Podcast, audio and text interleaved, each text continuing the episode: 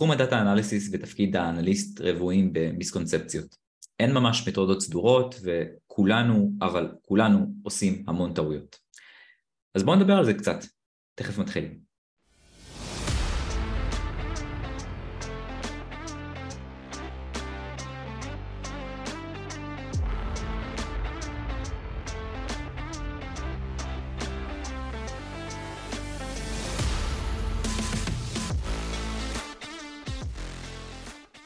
שלום לכולם וברוכים הבאים לתוכנית שלנו. לי קוראים גדי ואני marketing data analyst בפלאריום. ואני רם, המייסד של אפסקל אנליטיקס, מרכז הדרכה לתחום ה data. היום נמצא איתנו בר לויצקי, product growth analyst בחברה עלומה בשם מטא, אבל עם היסטוריה מרשימה בחברות כמו פלייטיקה, אינטנגו ודלויט. ברוך הבא בר, שמחים שבאת לדבר איתנו. אהלן, שמח להיות כאן. אהלן בר, תודה שהצטרפת אלינו. אז אה, בוא, ספר לנו קצת על עצמך ועל הדרך שעשית עד, ל... עד למטה. אה, בסדר גמור. אה, אז האמת שאחרי הצבא, בטיול, החלטתי שאני חוזר ללמוד כלכלה, ותוך כדי התחלתי לעבוד עם אבא שלי בזכוכיות. התחלתי ממש מרצפת הייצור, לסחוב זכוכיות. כל כמה חודשים עברתי תחנה בפס ללמוד.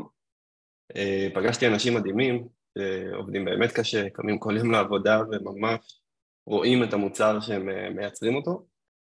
אה, לקראת סוף הלימודים החלטתי שאני רוצה לנסות דברים אחרים, פגשתי עם יועצת קריירה במסגרת התואר, אמרתי לה, תקשיב, אני לא הולך לעבוד בבנק, בבית השקעות או בחברת ביטוח, בוא, יש לך משהו מעניין בשבילי? אמר לי, תשמע, יש איזה משרה בדלויט, חטיבת הייעוץ, לך תראה אם זה מעניין. לא היה לי מושג בכלל על מה היא מדברת, דיברתי עם חבר שהוא רואה חשבון, מזל שהוא אמר לי לשים מכופתרת לראיון. אה, כמה שנים אחורה זה? אורה. אני חושב שמשהו כמו שש או שבע. אוקיי, כן, אוקיי, סבבה. אה, מפה לשם נכנסתי לצוות אה, לייעוץ לניהול ידע, זה היה צוות יחסית חדש, זה היה צוות שלמעשה דלויט רכשו אותו. הצוות נתן שירותים לחברות ענק, כמו בנקים, קופות חולים, אה, דברים בסדר גודל הזה, אה, והוא היה די ייחודי, הוא נתן גם שירותים לדלויט העולמית. אה, אז הוא נתן גם שירותי ייעוץ לחברות מחוץ לארץ, ומה שהיה ייחודי בו זה שהיה צוות ייעוץ והיה גם צוות פיתוח צמוד אליו, אז הצוות נתן בעצם מענה 360 לחברות האלה, אבל שם מאוד הרגשתי שאני רוצה לגעת יותר ב data, ופחות שם יותר information אה, ופחות data. אה, אז ראיתי שנפתחה משרה של business analyst באינטנגו, אני מניח שהרבה לא מכירים חברת אינטרנט שגם מתעסקת בחיבור בין מפרסמים לבעלי אתרים, אבל בעוד מגוון של תחומים ברחבי האינטרנט. ידעתי שחבר מהלימודים עובד שם, וביקשתי ממנו להגיש אותי למשרה. אה, אני ממש זוכר שהגעתי לרעיון הראשון והייתי בשוק שיש שם אנשים עם מכנסיים קצרים או עם כפכפים, אפילו הייתי כאלה הולכים יחסים. אה, והתחלתי לעבוד באינטנגו אה, בתור ביזנס אנליסט, עבדתי על כל מיני מוצרים שונים, בין אם זה על תוספים לכרום, אתרי e-commerce, דברים כאלה. מעניין, סליחה שאני רגע עוצר אותך, שעשית את המעבר והתחלת לעבוד בתור ביזנס אה, אנליסט באותה חברה, אז אה, איך היה נראה הרעיון שלך? הרי הגעת מתחום שהוא לא בדיוק ביזנס אה, אנליסט. נכון. אז איך, איך, איך עשית את המעבר הזה? בעצם מה שהם חיפשו בזמנו, הם עבדו המון עם אקסל, והם חיפשו מישהו שיודע אקסל ברמה גבוהה. עכשיו, mm-hmm. אני בתואר למדתי כמה קורסים באקסל, ובעצם נתנו לי מבחן על, אה, על זמן, שהיה קצוב בזמן, עם database, אה, וכל מיני שאלות להוציא מה database הזה, והכל באקסל. ממש היה צריך להריץ שם נוסחאות על נוסחאות, ובאמת הרגשתי שיוצא לי עשן מהמוח בשעתיים האלה. למעשה אחר כך, בזמן שהתחלתי לעבוד שם, אז באמת העבודה התחילה באקסל, מהר מאוד הבנתי שיש הרבה דברים שאפשר לעשות להם אוטומציה, והטמענו שם פאוור BI, ובעצם כל הדוחות, ממש פיתחנו דשבורד מאפס, וכל הדוחות שהיינו עושים באופן ידני כל יום, פשוט המשקנו אותם לפאוור BI. אה, יפה מאוד.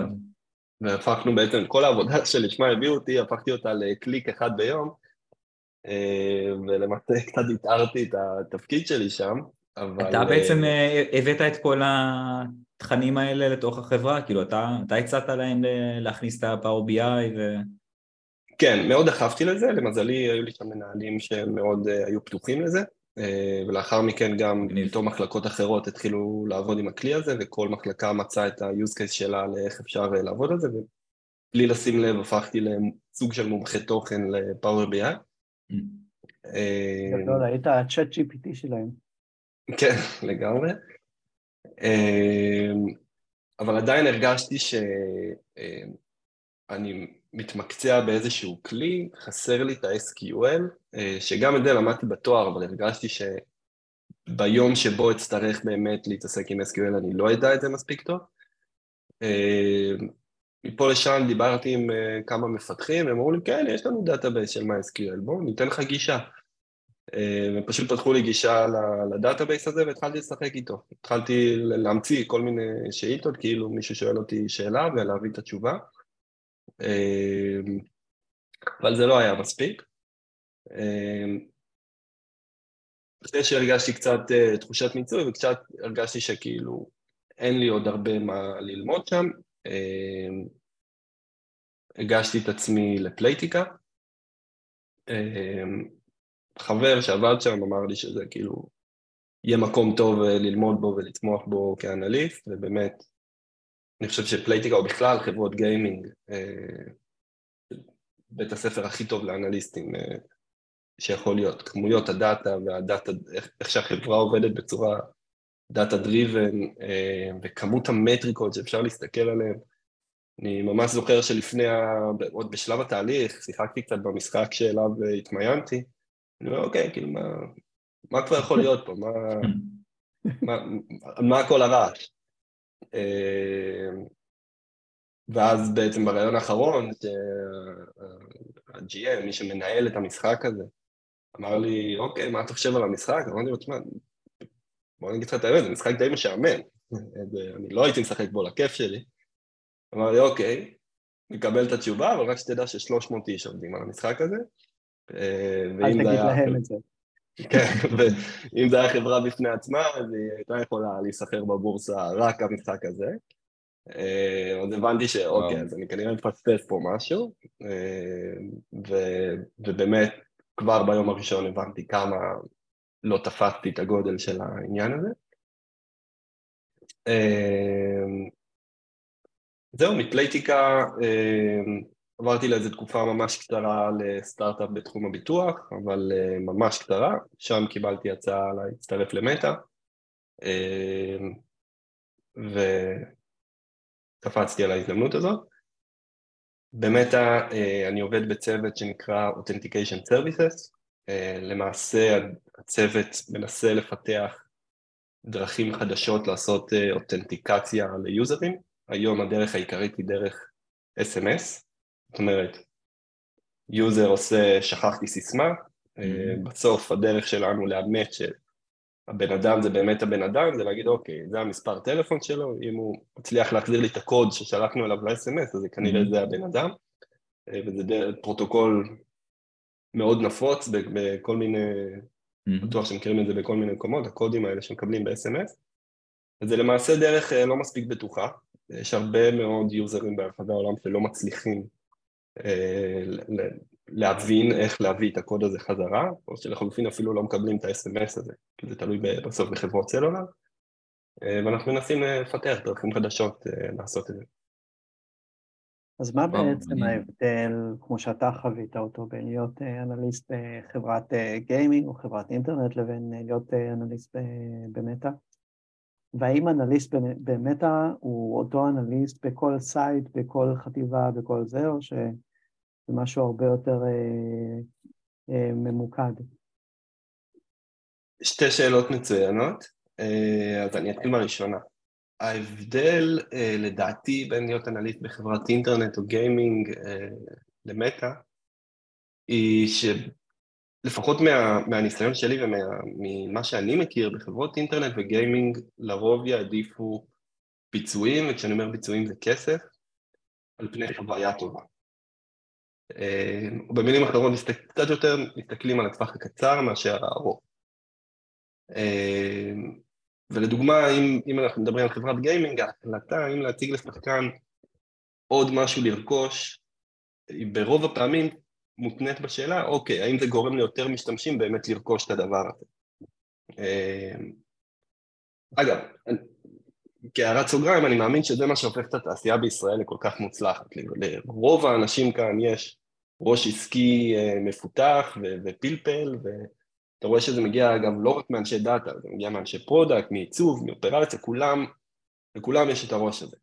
Mm-hmm. במטא יש הרבה גורמים שמעורבים בתהליכי קבלת ההחלטות כדי, ש... כדי שיהיה אפשר לקבל את כל הפרספקטיבה אה, בכל החלטה. אני אתן דוגמה. אה, אם אתם מכירים, כשאתם מתחברים ממכשיר חדש או ממשהו כזה, יש אפשרות לעשות save your login info. בעצם mm-hmm. לזכור אותך לפעם הבאה כדי שלא תצטרך להכניס שם משתמש וסיסמה לפעם הבאה. עכשיו לנו זה ברור שאם יותר אנשים ישמרו את הסיסמה שלהם, אז פחות אנשים יתנתקו מהחשבון, החוויה תהיה יותר טובה, יהיה פחות צ'רן, יש יותר יוזרים, כביכול רק טוב. לי, כאחד שהגיע מחברת גיימינג ומחברת אינטרנט, הדבר הראשון שאמרתי להם, בואו נציע את המסך הזה עוד, זה מה שאני מכיר, ככל שנציע את המסך הזה עוד, יותר אנשים יאשרו, יהיה, יהיה לנו יותר טוב. Mm-hmm. ואז אמרו לי, רגע, תראה, אם אתה מציע משהו פעמיים, זאת אומרת, אתה מציע את אותו מסך פעמיים, או אפילו בקונטנט שונה, עם תוכן שונה, עם מילים שונות, אתה יכול לבלבל גם אנשים. אה, ויכול להיות שיהיו אנשים שזה לא מה שהם רצו, שהם בפעם הראשונה אמרו שהם לא רוצים לשמור את הסיסמה שלהם, ועכשיו אם תציג את זה שוב, הם יגידו, רגע, אולי זה משהו אחר, אז אולי הפעם אני כן אשמור, וזה לא באמת מה שהם רצו, ולמעשה אתה יוצר פרצת אבטחה כאן. אה, למעשה מישהו שהוא משתף את הטלפון שלו יחד עם אנשים אחרים, וזה מאוד נפוץ בהרבה מדינות בעולם, אה, אנחנו גורמים לו לעשות משהו שהוא לא היה מעוניין בו, אה, כשאנחנו מנסים לפמפם איזשהו משהו. אז פתאום זה גרם לי להבין שיש עוד פרספקטיבות שצריך לשקול אותן אה, בחוויה של יוזרים, וזה לא האופי הישראלי של בואו נציג להם את זה שוב עד שהם יאשרו. בסוף הם יישברו ויאשרו, או בסוף הם יישברו וירכשו, אם זה דברים אחרים. אה, אבל זה חוזר ו... כמובן להבדל במודל העסקי, כן? אז, אז אני לא בטוח, לא בטוח שזה, שזה רק קשור למודל העסקי. יש, יש הרבה, השיקולים הם מאוד, מאוד רחבים, ובסוף טובת ה user היא תמיד אה, לנגד עיני כולם. ואז באמת, אה, האם, האם אנליסט בחטיבה אחת באמת דומה לאנליסט בחטיבה אחרת? אז, אז זו שאלה, שאלה מצוינת. אה, אני חושב שהחברה היא כל כך גדולה, אנחנו מדברים על 80 אלף איש פחות או יותר, אז מהנקודת מבט הקטנה שלי, אה, ומעולמי הקטן, אני כבר יכול להגיד שלא. אה, גם התפקיד שלי, שהוא נקרא Product Growth Analyst, יש אנליסטים עם אותו טייטל כמוני, שלא כותבים שאילתה אחת ב-SQL. ולא לא פתחו את ה-SQL מימיהם. אה, ובכל זאת הם יודעים אה, להניע גורמי דאטה אחרים כדי, או לשאול את השאלות הנכונות, או להוביל תהליכים מסוימים, כדי להשיג את מה שהם אה, מנסים להשיג. אני חושב שבסופו של דבר זה מאוד תלוי בצוות, באנשים שבצוות, בצרכים. זה מה שייחודי בחברות כאלה גדולות. זאת אומרת, בסוף שני אנשים עם אותו טייטל לא עושים את אותה עבודה. אם אנחנו כבר מדברים על זה, תוכל לתאר לנו את העבודה היומיומית שלך? מה אתה בעצם עושה שם ב- ביום-יום כאנליסט? כן. אז בעצם העבודה אה, באמת היא עבודה אה, בצוותי מוצר, שבכל צוות מוצר יש את כל הגורמים אה, שצריך כדי בעצם לפתח את אותו מוצר, החל ממפתחים mm-hmm. כמובן, ועד עיצוב, תוכן, product, data, ואם אני אומר data זה data science, זה data engineer, product growth data, זה product growth analyst. זה ממש כל הגורמים, ויש כמובן גם גורמי מעטפת, כמו legal, security, זאת אומרת, יש תמיד את מי שצריך להתייעץ. ולמעשה העבודה שלי היא מאוד צמודה ל data science. ה data science במטא הוא יותר דומה ל data analyst בהרבה חברות. יש כמובן חבר'ה שהם data science core שהם יותר מתעסקים במודלים וכן הלאה, אבל ה data science שהם נמצאים בצוותים רובם הם, הם האופי של התפקיד הוא יותר דומה ל data analyst. אז growth במטא אה, זה תפקיד שנע על הציר שבין ה data science אה, ל product, וזה שוב משתנה בין צוותים ומשתנה בין האנשים. אה, יהיו פרויקטים שאני אהיה ממש data oriented ואני אתפקד כמו עוד data, איש data בצוות, יעשה אנליזות, כל מה שקשור ב data. יהיו פרויקטים שאני כמעט לא אגע ב data ואני אעשה עבודת product לגמרי, לבדוק אה, מה, איזה עוד מוצרים אה, קיימים בשוק, אה, מה חברות אחרות עושות בכל מיני דברים מסוימים, האם היו לנו ניסיונות בעבר באמת לעשות איזשהו מוצר כזה או אחר, איפה זה צלח, איפה זה לא צלח, mm-hmm. דברים האלה.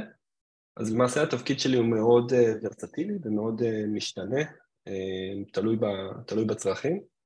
אה, אני יודע גם להיות איש data, ואני יודע גם להיות איש product, אה, תלוי מה צריך, אני כמובן מגיע מהרקע של data, אה, אבל יש product growth כמוני שהגיעו יותר מרקע של product, ואז זה תלוי מה הצוות צריך בגדול. התפקיד שלי הוא יותר להסתכל קדימה, יותר לנסות להכווין את הצוות ל... אוקיי, מה אנחנו צריכים לעשות ברבעון הבא, מה אנחנו צריכים לעשות בחציון הבא, במה אנחנו צריכים להתמקד. אם מפתח עובד על... לפעמים אנחנו מוצאים את עצמנו שמפתח עובד על איזשהו באג, מישהו צריך, צריך לבוא ולהגיד לו, חביב, הבאג הזה לא משפיע על, על יוזרים בכלל. Mm-hmm. הנה, נכון שיש לך ארבע מיליון אירורים, אבל יש פה user אחד שקיבל את הארבע מיליון אירורים האלה, uh, צריך להתקדם הלאה. Uh, או מפתח שעובד על איזשהו מוצר, צריך להגיד לו, אוקיי, המוצר הזה צריך להתחיל לפתח אותו על ה flow הזה ולא על ה flow הזה, כי א', ב', ג', אמ, אז בסוף אה, זה התפקיד שלי, להסתכל קדימה, להכווין את הצוות ל impact בסוף, זה השורה התחתונה. תקשיב, תכלס נשמע תפקיד ממש ממש מגניב, אבל בעצם לא על זה באת לדבר איתנו היום, נכון? אה, נכון, באתי לדבר על אה, טעויות שאני רואה שאנליסטים אה, סיניורים עושים, אה, טעויות שאני רואה שאנליסטים ג'וניורים עושים, ועל מה אלה יכולים ללמוד מאלה ואלה יכולים ללמוד מאלה. מגניב, אז בואו בוא נצלול פנימה. אתה רוצה להתחיל? כן, אה, אז בואו נתחיל מהסיניורים, זה, על זה פחות מדברים. נכון. אלה טעויות, אלה טעויות סיניורים עושים לעומת ג'וניורים. אז אני חושב שיש אה, שני דברים אה, שסיניורים עושים אה, לעומת ג'וניורים. והראשון הוא שסיניורים לא שואלים שאלות. כש... שוב, אני מכליל פה, אבל הרבה פעמים כשאנליסט סיניור מגיע לבצע איזושהי אנליזה או מגיע לבצע איזושהי, איזשהו פרויקט הוא מרגיש שהוא כבר מספיק מכיר את המוצר ושהוא כבר יודע איך זה עובד והרבה פעמים הוא לא שואל את, ה, את השאלות הנכונות, או, או יוצא מנקודת הנחה שדברים הם אה, מובנים מאליהם. אה, והרבה פעמים, רגע אחרי שמשחררים אנליזה, אנחנו מבינים שמשהו התפספס, אה, ומספיק שהיינו שואלים מישהו לפני, זה לא היה מתפספס. או לחילופין, מספיק שהיינו מציגים את האנליזה למישהו, לבן אדם ספציפי, לפני שאנחנו מפיצים אותה, הטעות הזו הייתה צפה. אצל ג'וניורים לעומת זאת, זה לפעמים נובע מהחשש לשאול, מהחשש uh, לצאת טמבל, uh, או מהחשש שזו תהיה שאלת קיטבק. Uh, ואני רואה את זה הרבה, אני רואה, אני, הרבה פעמים אני מקבל איזושהי עבודה שעשה אנליסט ג'וניור, אני שואל אותו, אוקיי, ישבת עם המפתח, שאלת אותו מה, מה כל איבנט אומר בטבלה, הרבה פעמים התשובה היא לא. או התשובה היא, הוא לא ענה לי, הוא לא זה. ואני חושב שבסופו של דבר שאלות ולשאול שאלות זה חלק מהותי מהתפקיד שלנו, וכמובן שצריך להתחיל את זה מההתחלה בשביל ג'וניורים, אבל גם סיניורים, אסור להם לשכוח את זה.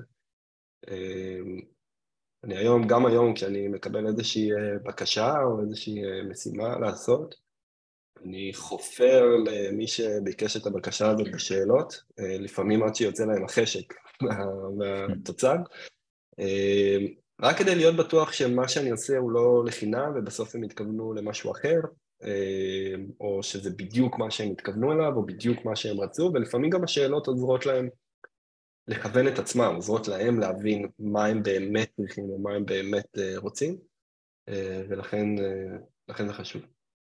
לגמרי מסכים איתך, אני חייב להודות שגם אני חוטא בזה לא מעט, ופעם אחת חטאתי כל כך חמור, בצורה כל כך חמורה, שעשיתי אנליזה שלמה, זאת אומרת, הגיע אליי אה, אה, מנהל פרויקט, אה, ביקש ממני לעשות אנליזה על פיצ'ר ששוחרר באחד מהמוצרים שלנו. עשיתי אנליזה שלמה, חזרתי עם תשובה של נראה לי שלפיצ'ר הזה אין שום השפעה כי אני לא רואה שום שינוי. ורק אחרי זה התברר שבעצם הפיצ'ר מעולם לא שוחרר. זאת אומרת, אני אפילו לא טרחתי לשאול האם הפיצ'ר באמת שוחרר. קלאסי. אמ, אני חושב שהדבר השני שאני רואה אמ, אצל סיניורים, ואגב, זה לא רק, זה לא רק אנליסטים סיניורים, זה בכלל סיניורים, זה אמ, ניסינו את זה כבר פעם. הרבה פעמים מישהו מציע איזושהי הצעה, והתשובה שהוא מקבל זה ניסינו את זה כבר פעם, זה לא עבד. וזה משהו מאז תחילת דרכי שתמיד מדגדג לי, ותמיד שקיבלתי תשובה כזאת, היה בי איזשהו רצון של אוקיי, אני הולך להראות להם איך זה הולך לעבוד, אני אוכיח את זה בדאטה, אני אמצא למה זה לא עבד פעם קודמת, ואני חושב שזה צריך להיות ה-state of mind uh, של אנליסטים בכלל. מה שהיה פעם זה לא אומר שזה מה שיהיה הפעם, uh, תמיד אפשר לנסות שוב, דברים משתנים במוצר, uh, הזמנים משתנים, האופן ביצוע ישתנה, אפשר לעשות דברים אחרת. כן חשוב ללמוד למה זה לא עבד פעם קודמת, מה לא עבד, איך לא עבד, האם זה היה, ה setup לא היה נכון, האוכלוסייה לא הייתה מתאימה, המוצר עצמו לא התאים לאוכלוסייה, אבל אמ, לא להסתפק בניסינו את זה כבר פעם, זה לא עבד. יש לך איזושהי דוגמה לתת לדבר הזה?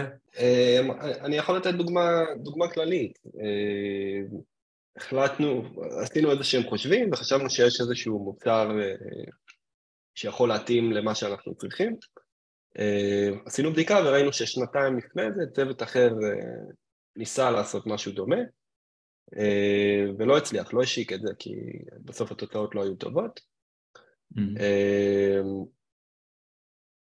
ובסופו של דבר אה, היו קולות שאמרו, אוקיי, הם ניסו, לא הצליחו, בואו נרד מזה, זה כנראה לא מספיק טוב. Mm-hmm. אה, ובסופו של דבר כן הוכחנו מהדאטה שעדיין מוצר כזה יכול אה, לתת אה, מענה טוב להרבה מאוד אה, יוזרים, אה, ושווה להשקיע בו, ואנחנו אה, למדנו מה הצוות ההוא עשה, וזה מה שאנחנו חושבים שהוא עשה לא טוב, ואנחנו הולכים לעשות ככה וככה כדי כן. לתקן את זה.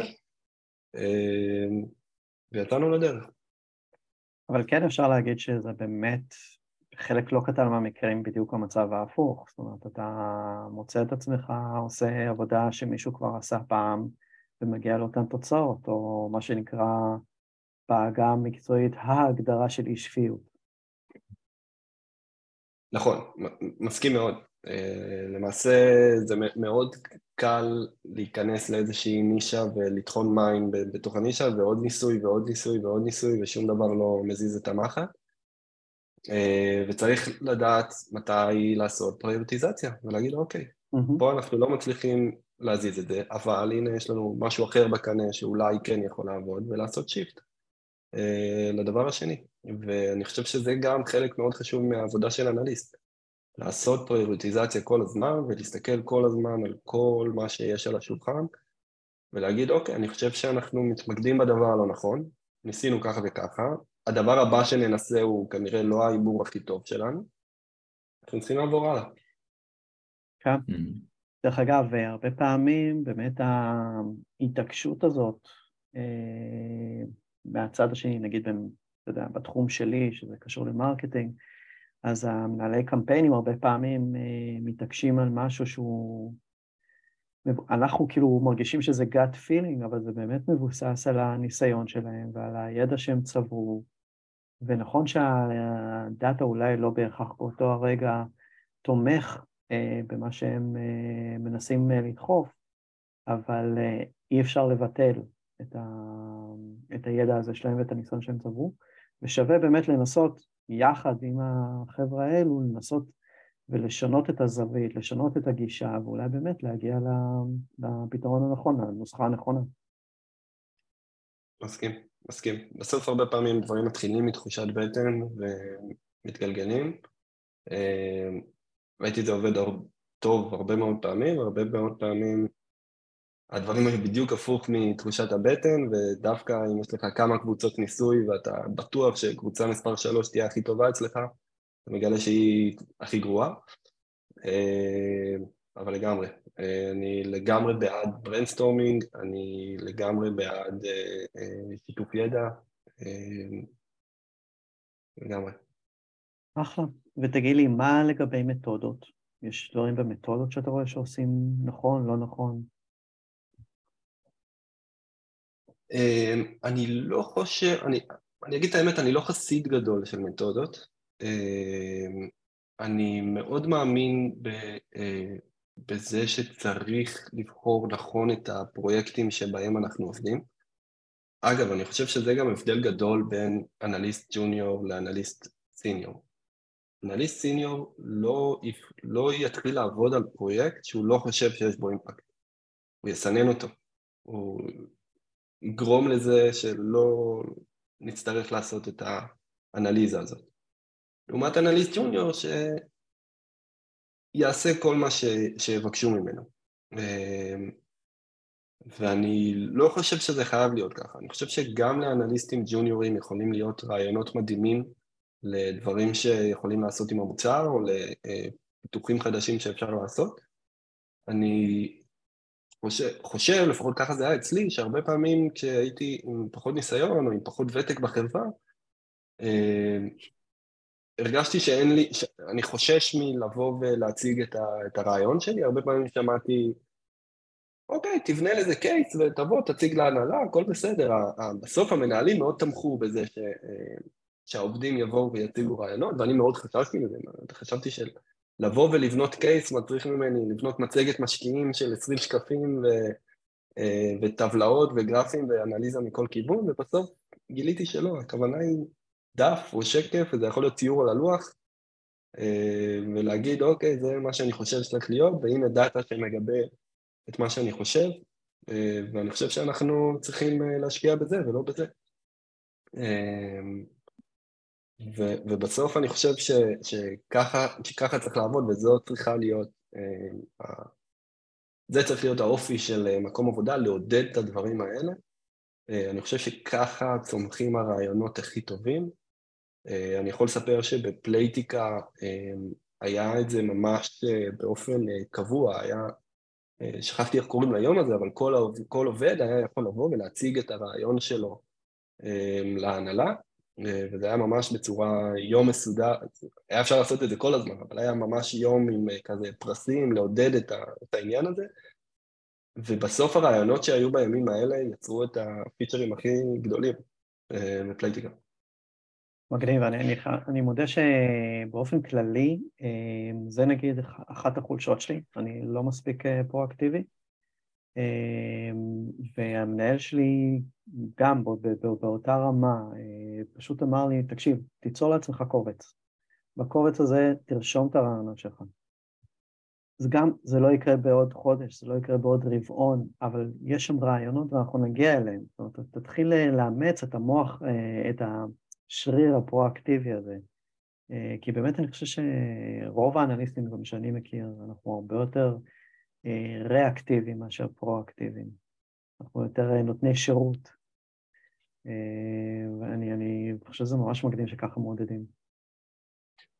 נכון, אני מסכים, ואגב, לגבי מה שאמרת, זה, אני רואה את זה בהרבה מקומות, אני רואה את זה בהרבה, בהרבה חברות, בהרבה צוותים בתוך חברות, שאנליסטים הם, הם נמצאים במקום שהוא יותר ריאקטיבי מאשר אקטיבי, ואני חושב שזה באחריות האנליסט לשנות את זה ולהפוך את זה, ואני חושב שאנליסט, כל אנליסט, גם אם הוא בתפקיד הכי ריאקטיבי שיכול להיות והוא רק נותן שירות, עדיין יכול לנסות להביא actionable items באנליזה ולא רק לשלוף דאטה, אלא גם לבוא ולהגיד, אוקיי, זה מה שמצאתי, זה מה שאני חושב שצריך לעשות, שים לב לזה. וזה ממש שריר באמת, כמו שאתה אומר, שצריך לאמן אותו. וככה צומחים דברים יותר טובים, וככה התפקיד הופך ליותר משמעותי, זה בטוח. מה לגבי טעויות סטטיסטיות נפוצות? יש דברים שאתה נתקל בהם יותר מאשר אחרים? כן, היום, אני חייב להגיד שהיום יש הרבה כלים שבודקים את הדברים האלה באופן אוטומטי, לא כל החברות משתמשות בזה, ואז אם לא, אז זה באחריות האנליסט לבדוק את זה, וזה יכול להיות דגימות לא מאוזנות, או מספר תצפיות קטן מדי, אז, אז אין מובהקות סטטיסטית. Mm-hmm.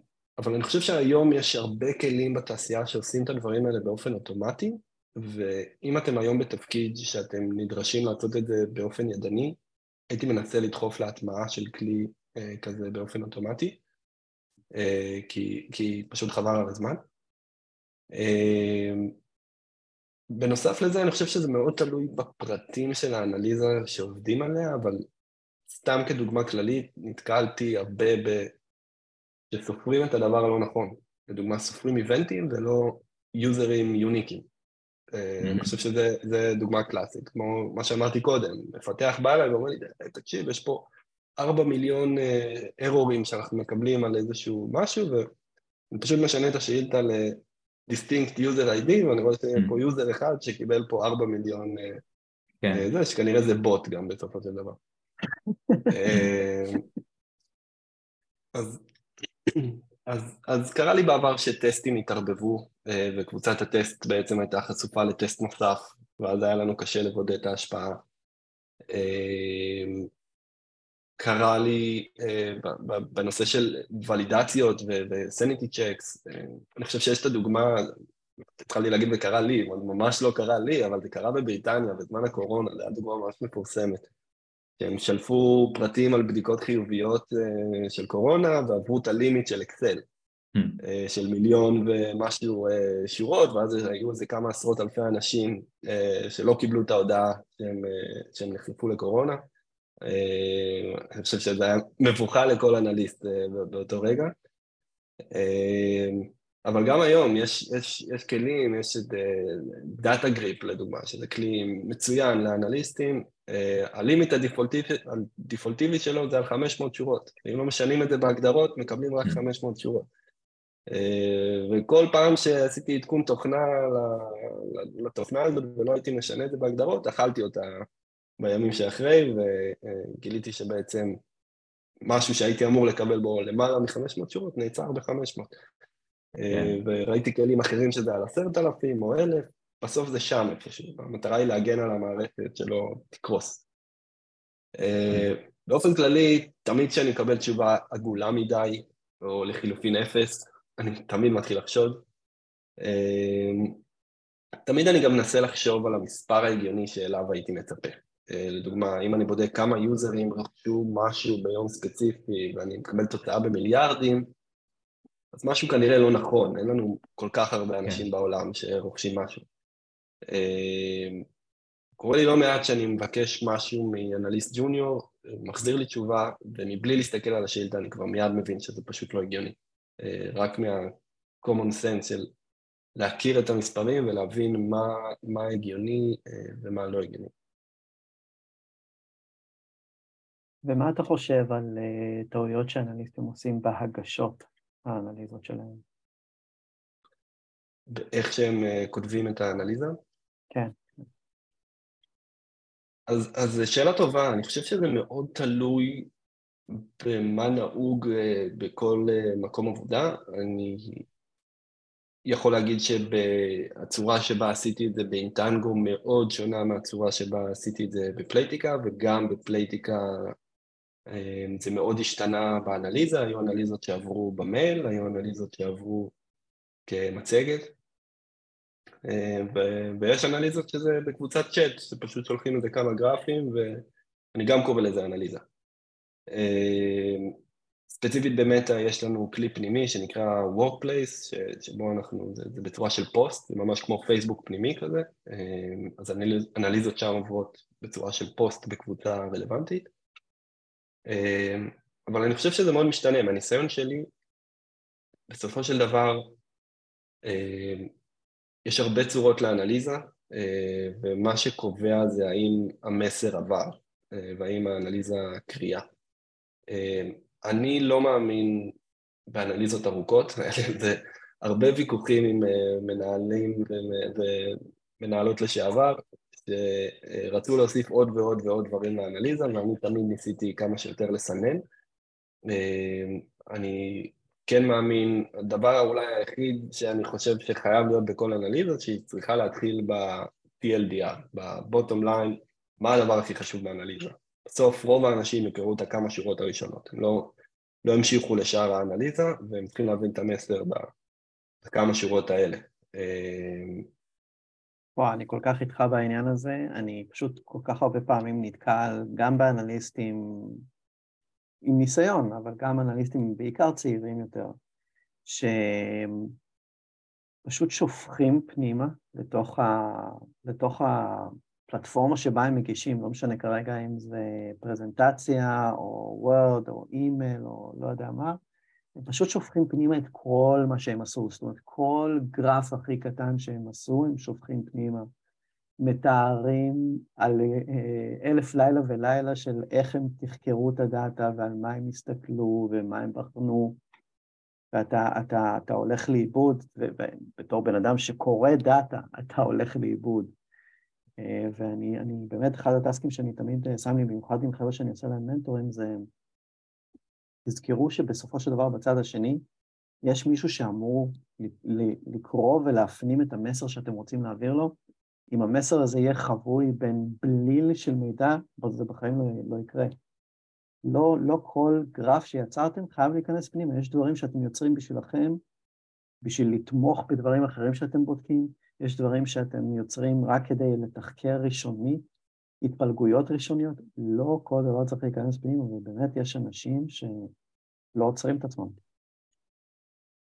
מסכים. אז אני חושב ששני אה, דרכים לפתור את העניין הזה, והרבה פעמים זה דילמה, מה להכניס ומה לא להכניס.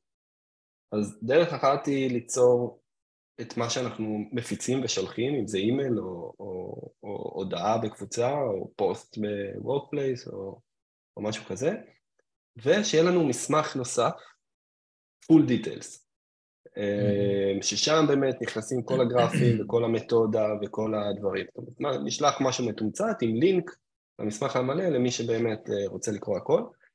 אה, הדבר השני שאני תמיד עושה זה שאני מבקש ממישהו לקרוא לפני שאני שולח.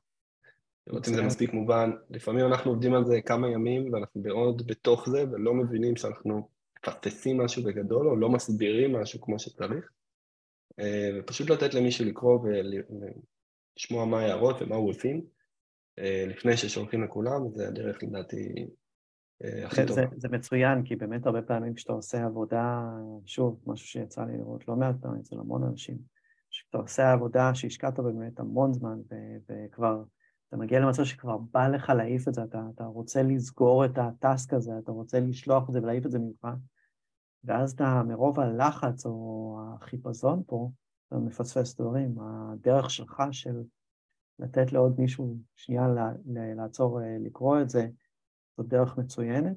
ויש גם עוד דרך, פשוט הגעתם לסוף היום, גמרתם את הטאסק, חכו רגע, תבואו מחר בבוקר, פרש, תקראו את זה שוב פעם, ואם אז תרגישו עם זה בנוח, אז תשלחו את זה.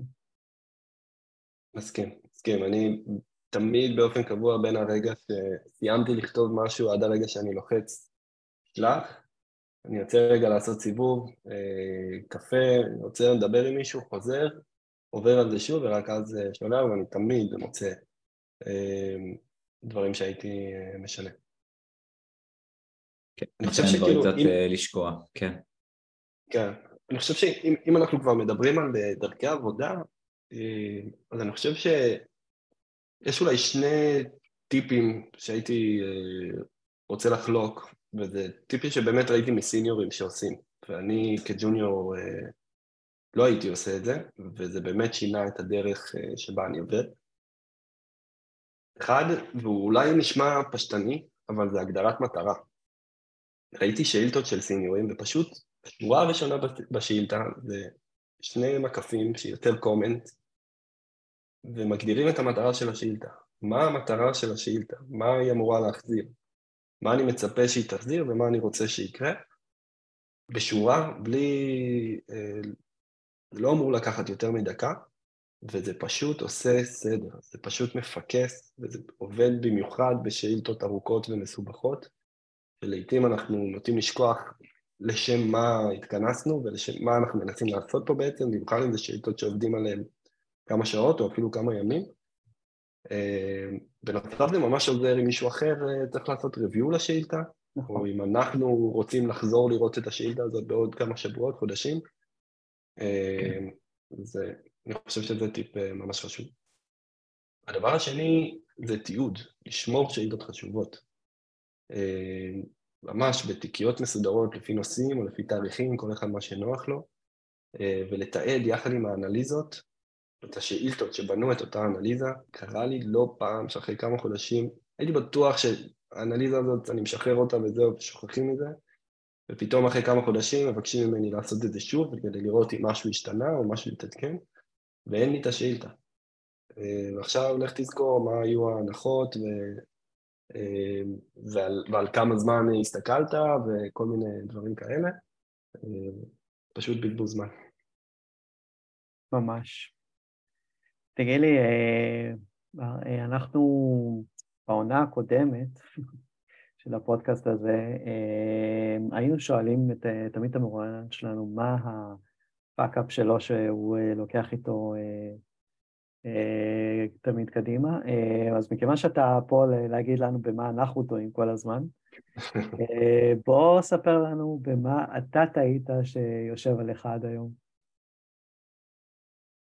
אמ, וואו, שאלה, שאלה טובה.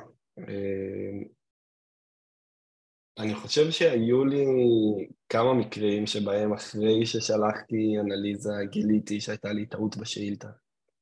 אמ, או שלקחתי איזושהי הנחה לא נכונה, ולמעשה פרסמתי שאילתה אפילו לכמה מאות, פרסמתי אנליזה אפילו לכמה מאות אנשים, היא פשוט הייתה טעות.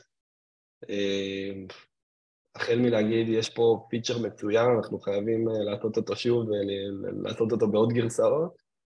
ופתאום אני מריץ שוב את השאילתה כי עשיתי, לא יודע מה, גדול שווה במקום קטן שווה, ומגלה שזה על הפנים, וצריך להוריד את זה כמה שיותר מהר. אה, וכן, ואז באמת נשאל את השאלה, אוקיי, איך מתנהלים עם העניין הזה? חושב שבאותו רגע נכנסתי למנהל שלי, אמרתי לו, תקשיב, אני, אני אידיוט, אה, אתה לא תאמין מה עשיתי, סיפרתי לו מה עשיתי, הוא אמר לי, מעולה, פה נשלח מייל, אה, שמסביר שאני אידיוט, אבל, אה, אבל כן, אנליסטים עושים טעויות, וטעויות זה חלק מהתפקיד, וזה חלק מהעניין, וגם, ופה מאוד חשוב הדיגניטי שלנו כאנליסטים, כי אנחנו היחידים שיכולים לעלות על הטעות שלנו. ואם לא נהיה מספיק אה, אמינים כלפי חוץ וכלפי עצמנו, אה, בסוף החברה שבה אנחנו עובדים אה, תדפק מזה, וזה משפיע כמובן גם עלינו. אז כן, טעויות קורות, טעויות יקרו, וזה בסדר, וצריך להתקדם הלאה. כן. רם, נראה לי למען ההגינות, יום אחד גם אתה ואני נצטרך לספר סיפור כזה. מה, מה שהפאקאפים שלנו? וואו, יש כל כך הרבה. אנחנו יכולים לעשות פודקאסט שלם רק על... אה, אני יכול לעשות פודקאסט שלם רק על, רק על פאקאפים שלי, וזה לא אספיק. קיבלתם רעיון לעונה שלישית. לגמרי, עונה שלישית, זה העונה השלישית שלנו, גדי. נעשה את זה וובינר. כן, לגמרי. Uh, טוב, בר, לקראת סיכום, uh, מהי המשנה שלך? החוק מספר אחד, שמבחינתך הוא נר לרגליך, ואתה היית רוצה שכל מי שהאזין לנו היה... שכל מי שהאזין לנו ייקח את זה, ייקח את זה מפה הלאה. אז אני חושב שלשאול שאלות. אמרתי את זה קודם, אני בטוח שגם אמרו את זה לפניי, אבל אני באמת באמת מאמין שזה הדבר הכי חשוב. גם אם המנהלת שלכם מורידה לכם משימה, ככל שתשאלו יותר שאלות, התוצר שלכם יהיה יותר טוב. זה, זה נוסחה בטוחה ממני. יותר מזה, המנהלת או מי שמעבירה לכם את, המשימה לומדת דרך השאלות האלה איך בפעם הבאה להגדיר את המשימה באופן מדויק יותר, וזה יחסוך פינג פונגים ויחסוך טעויות, רק טוב יכול לתת מזה. מסכים איתך, נכון. כשאתה שואל שאלות נכונות וטובות, כל הצדדים יכולים להרוויח מזה, נכון. אחלה בר, תגיד לי, שאלה, יש לך ספר, בלוג, או אולי איזשהו ערוץ יוטיוב שהיית ממליץ לאנשים שרוצים להיכנס לתחום, לעקוב אחריו, ללמוד ממנו, אולי, אולי לעשות פחות טעויות? כן, האמת שבזמנו, בתחילת הדרך, מאוד רציתי להתמקצע בכלים שאני עובד איתם, בין אם זה Power BI שהזכרתי בהתחלה, ואחרי זה גם בטבלו. הייתי צופה בהמון סרטונים של הכלים האלה, ויש המון ביוטיוב, יש המון המון חומר. סתם כדוגמה, בפאור BI יש את גיא נקיוב, שממש כל שבוע הם מעלים סרטונים על פיצ'רים ועל עוד דברים שאפשר לעשות, פשוט הייתי רואה סרטון ומנסה לעשות את זה עם מה שיש, גם אם אני לא באמת צריך את זה, רק כדי לתרגל וללמוד.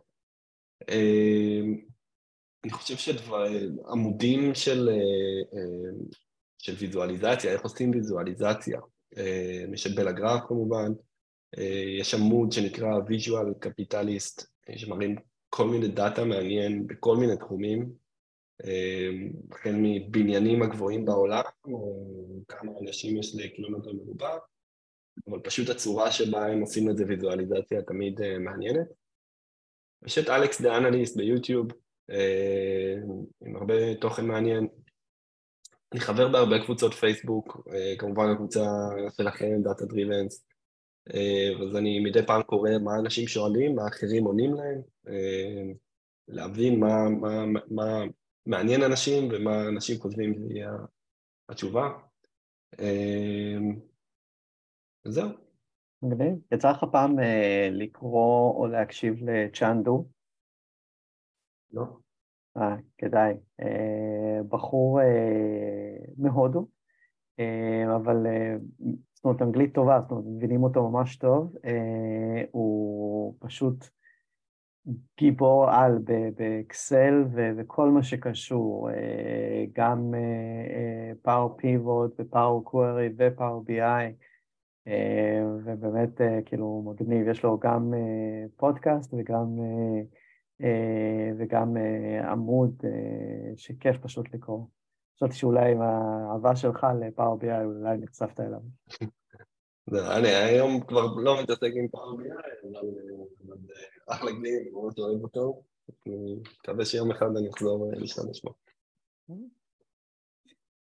טוב, בר, תודה רבה שבאת ושוחחת איתנו, ותודה לכם שהזנתם לפרק הרביעי בעונה השנייה שלנו, ונשמח אם תיצרו איתנו קשר בלינקדאין או פייסבוק ותספרו לנו מה חשבתם. אז תודה רבה לכולם.